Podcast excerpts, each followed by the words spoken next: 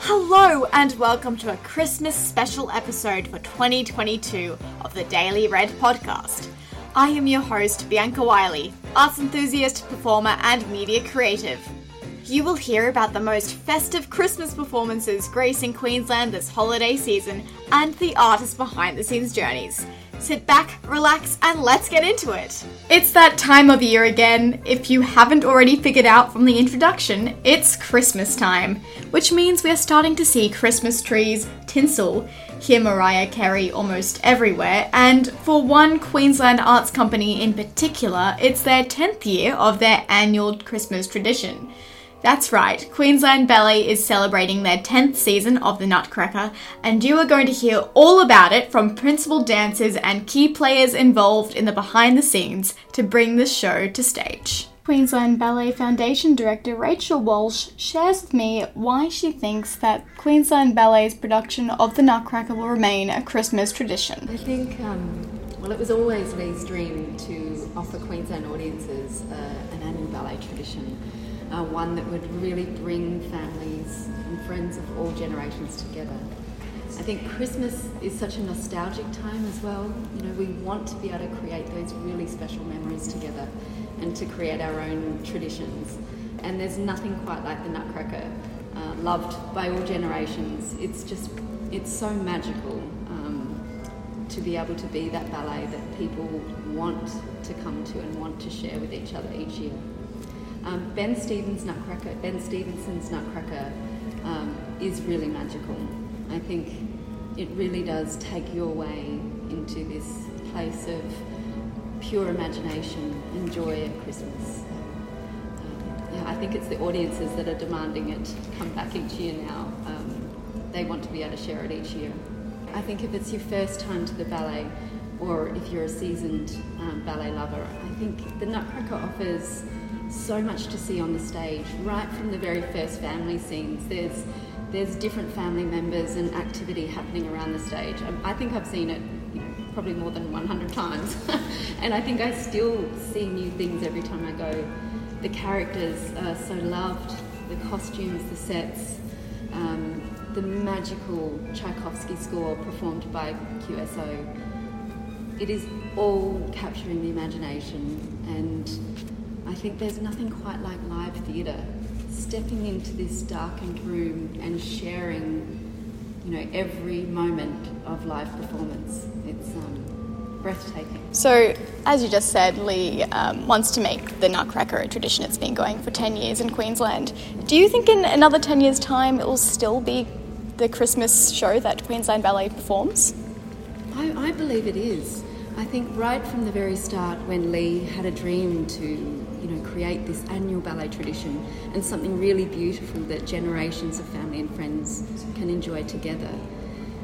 He was he was really needing something timeless and something you know nostalgic. I think Christmas is a time when we want to be able to share memories together uh, and create our own traditions. And there's nothing quite like the Nutcracker. It's a story of pure joy and magic and it brings people together. I think a ballet that can be shared by you know, the youngest member of the family to the oldest is something really unique and special. And when you do it each year here at Queensland Ballet, do you make any small changes to any of the costume sets, choreography, or do you like to keep it quite consistent? Ben Stevenson's version is really based on a traditional version. It's um, it's it is a classic tradition. I think there are small, there is flexibility with the artist to be able to make each character their own, especially some of the funny, you know, family characters in the scenes. They, each performer will inject a little bit of themselves into each role, and it, and that, that's when the comedy comes to life, and that's when the magic happens. And there is that flexibility in the Nutcracker.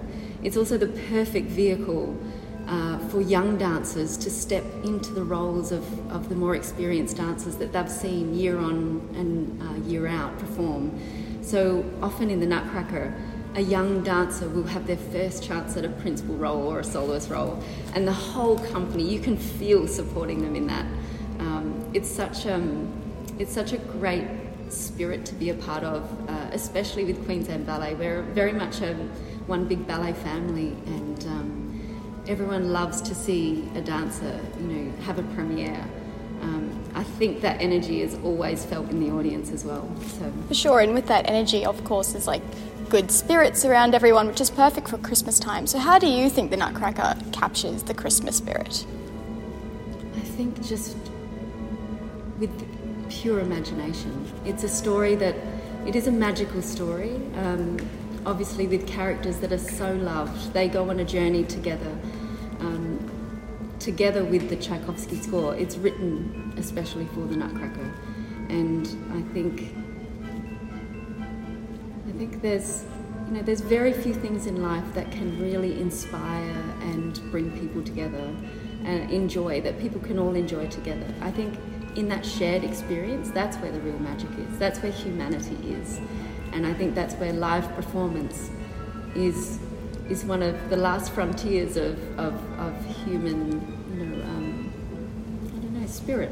Mm, that's really beautiful. And you said live performance. Mm. When we had COVID, how was Queensland Ballet affected for the Nutcracker season? Oh, well, we were very fortunate in Queensland. I think Queensland did such an incredible job managing um, COVID in that first year that by December we were actually able to present a version of the Nutcracker, a reduced version. We did a one hour long show with um, no sets and costumes because of the, you know, there, there was only you know, certain amount of staff and what we could put together. But the dancers were able to do a one hour performance um, in the concert hall. And so it was probably, Queensland was probably one of the, you know, first states, I believe, to, to have that experience of live theatre, even in a reduced capacity for the Nutcracker. And I must say, I, I thought that it may not have had the, you know, the magic. Rachael also spoke about the importance of Queensland Ballet's partners that help them bring the production to stage. Never do these things without and donors, together with our presenting partner, especially Sealy of Australia and our generous donors. Um, we believe in ballet bringing people together. Principal dancer from Queensland Ballet, Yanela Piñera, shares with me some of her thoughts about the Nutcracker season. I think the Nutcracker story is very uh, beautiful, and for kids and the whole family, it's a great opportunity to come and watch the ballet. I think it's become a tradition every year. All the families come and join us for our performances, and it's very special. Yanela also shared some of her highlights and her favourite roles to perform within the Nutcracker. I love to perform the Sugar Plum Fairy, and also love to perform the Snow Queen as well. I think the whole production is really beautiful and I think people enjoy it every year. And how many months does it take you to prepare for the Nutcracker season and how long do you actually have to rehearse? Well, we depends our season if we have a longer time to prepare the Nutcracker this year, especially we only had three weeks to prepare. Sometimes we have five weeks or sometimes you know it depends how our schedule are for the whole year and I think because we've been doing this production for a very long time now 10 years a lot of the dancers we've done a lot of the roles many times mm. so we don't need to rehearse a lot but for the youngest who join the company and have to learn the new roles um, they might need a little bit of rehearsal time but yeah do you ever remember the choreography by heart when you come back each year yeah of course 17 years doing it yeah i think it's a very festive time of the year where we always perform the Nutcracker. And I think it's a great opportunity for the family, especially the kids, uh, come and be their first ballet experience. And I think a lot of families, they come back every year and they love it so much. It's very, very beautiful. I also spoke with principal dancer Patricio Revé. How do you think the Nutcracker captures the Christmas spirit?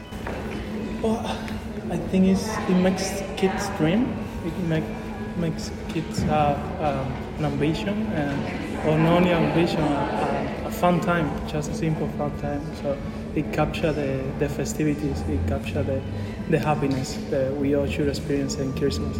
Queensland Ballet costume archivist and resident designer Noelene Hill shared with me a little bit about the magic behind the costumes. For 20 years I was the uh, head of wardrobe and uh, my task on the Nutcracker was to be associate designer for Desmond Heeley, who's an amazing, accomplished designer who was unfortunately unable to be here for to put it together. So I had to go to New York to meet him. And, Oh, wow. Uh, for him to get to know me and to agree to actually hand it over. What a special task. So Desmond is this amazing, legendary designer. He's won Broadway awards and an amazing, beautiful man too. And so my job was to um, be his eyes and ears on the ground, I suppose, because he was not able to be here and also didn't communicate by a computer. I think so. It was a bit difficult to be in constant um, contact. So we needed to get to know each other to really trust that we could you know, work together long distance. And so then my role is then to oversee the whole production of the costumes. I had a wonderful team of costumiers making them and we had to source all of the fabrics and decide the colours and How long does it actually take to make all these costumes, and how many people do you have working with you? Well, um, we had it took us about four months to make the costumes originally in 2013. There was about 28 different um, costumiers, milliners, uh, wig makers, pattern makers, jewellery makers, tutu makers. I've probably forgotten somebody, but there's Yeah. a, a big team of very creative and talented people that come together Yeah. to make make the costumes. For sure, there's so many elements behind the scenes of these performances. With the costumes, how do you think they actually capture the Christmas spirit and, you know, make the story complete? Well, I think it's the, the festive nature and the magical nature of, of the ballet, and also the colours are very festively Christmas, and you know, there's uh, the whole uh, land of sweets and and the magical places that that the Clara goes to. Yeah, to for visit. sure. And I think it's just a, it's a very festive, fun ballet that appeals to a lot of, you know, across the board to uh, young and old alike. Yes. And it's amazing that it's, we're up to the 10th anniversary because it's not very often that you get to perform the same ballet every, Definitely. every year. Noelene also shared about the process of making new costumes for incoming dancers. There's multiple dancers that wear the costumes, so we have to accommodate that. So sometimes when, when it comes back, we have to make extra costumes because of the casting. So um, that, there's always work to do on it, and at the moment we've got about 10 or 15 people in there working on the costumes, getting them prepared for for um, the next season. there's about 145 costumes, but if you break that down, because there's many different elements to a costume piece, it could be five or six different elements. So you multiply that, there's about four to 500 pieces, individual pieces that, that go together that you have to put together. So it's a very big team initially to make the costumes as well. So have been, um, we had about 28 people working on them um, originally. Um, so there's a lot of differently skilled people. So you've got pattern makers, costumiers who put the costumes together. There's milliners, there's tutu makers, there's shoemakers, there's jewellery makers, there's a wig maker. So there's a lot of different, and then you have supervisors who oversee all, all of that as well. Um, so it's a very big team, and it take uh, initially it took us about four months to make it. It's very full on, and usually, you know, you don't do a sort of nine to five. Noelene also revealed that Queensland Ballet makes a lot of their own costumes in Brisbane, but sometimes they need to outsource. But we do sometimes outsource to people who we work with who may live elsewhere. Um, so, for instance, uh, the person who made the rats, they were originally the, the principal cutter for, for the ballet, but then they moved down to South Australia and, and so she made, Louise made all of the rats and shipped them up.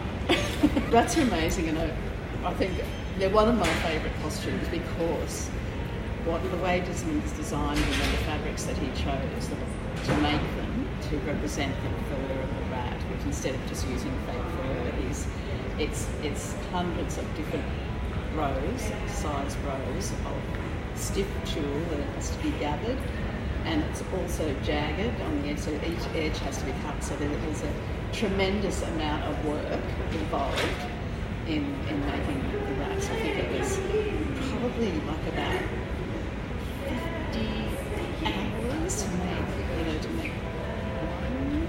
It's, yeah, there's eight, and then there's the wrap king, yeah, who has different elements as well. Pauline also shared how she thought the costumes captured the Christmas spirit. I think it's in the in the colours and just the magical quality of them as well.